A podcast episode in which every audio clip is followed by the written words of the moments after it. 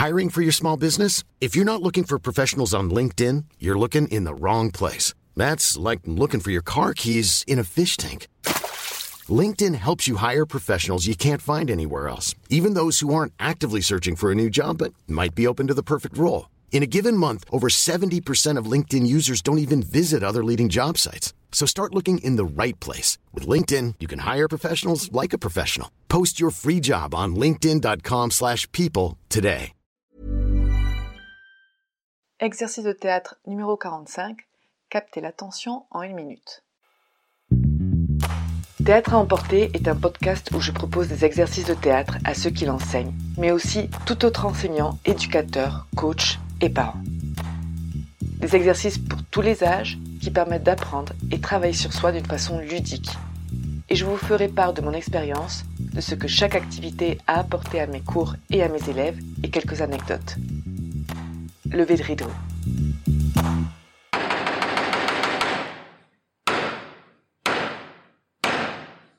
Bonjour. Pour cet exercice, nous allons avoir besoin de minimum deux personnes.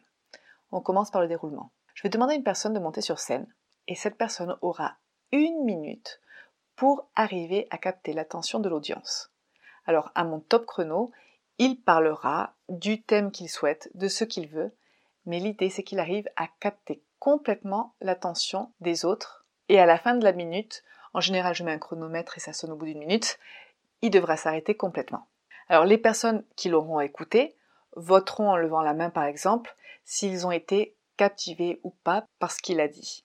Les variantes pour cet exercice. Une variante qui pour certains est plus facile et pour d'autres plus difficile, c'est de le faire sans parler, mais avec des gestes. Ça peut être du mime, ça peut être n'importe quoi, mais c'est essayer de capter justement cette attention pendant une minute. Alors les observations durant l'exercice. Alors c'est un exercice d'improvisation facile à mettre en place n'est-ce pas? C'est juste parler pendant une minute, mais c'est assez compliqué à réussir. Ils ont pas mal de mal en général, et c'est ça qui est intéressant, parce que justement, ils vont travailler quelque chose qui est très important quand on fait une présentation, un discours, une pièce de théâtre, c'est arriver à attirer l'attention. Et il y a tout qui part, il n'y a pas que ce qu'on dit, il y a aussi le visage, il y a les gestes, il y a le mouvement dans l'espace, il y a les bruits, enfin, il y a beaucoup de choses qui rentrent en compte. Et plus on va faire cet exercice, et plus ils vont sentir le public et sentir qu'est-ce qui attire leur attention. Donc c'est un exercice qu'on a du mal à faire en général, et il faut être très ouvert à écouter, à comprendre, à retenir, à retenter et à progresser. Il ne faut pas être figé, mais on va comprendre en parlant qu'est-ce qui est important dans la construction d'une histoire. Et cet exercice permet de le comprendre très naturellement. D'ailleurs, dans cette société où tout va très vite, on voit bien qu'il est important de sortir du lot et en moins de temps possible. Quand je donne des cours de storytelling, justement, c'est la partie la plus importante.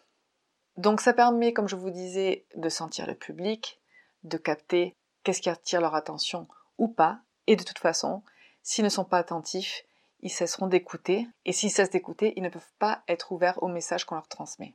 En général, à la fin de la minute, le public a envie de savoir quelle est la suite, si c'est bien fait. Quelque chose que j'aime beaucoup faire aussi, c'est à la fin de l'exercice, c'est de faire parler les gens du public, qui commentent et qui disent qu'est-ce qu'ils en ont pensé, qu'est-ce qui a été bien, qu'est-ce qui a attiré leur attention, qu'est-ce qui a été moins, et aussi de faire des propositions pour améliorer, qu'est-ce qu'ils auraient aimé savoir un petit peu plus, par exemple. Bref, il y a une sorte de petit débat qui peut se mettre en place à la fin de l'exercice, très enrichissant pour tout le monde, autant pour celui qui est sur scène que pour ceux qui sont dans le public. N'oubliez pas que les mouvements corporels, le ton de la voix, les expressions et le fait, par exemple, de faire participer indirectement le public aident aussi beaucoup. Donc les mots-clés pour cet exercice sont l'improvisation, la prise de parole, l'attention le storytelling. C'est un exercice que vous pouvez faire aussi tout seul en vous enregistrant et en vous écoutant juste après. Et plus on le fait, et plus on arrive à tirer l'attention. C'est tout pour aujourd'hui et je vous dis à bientôt.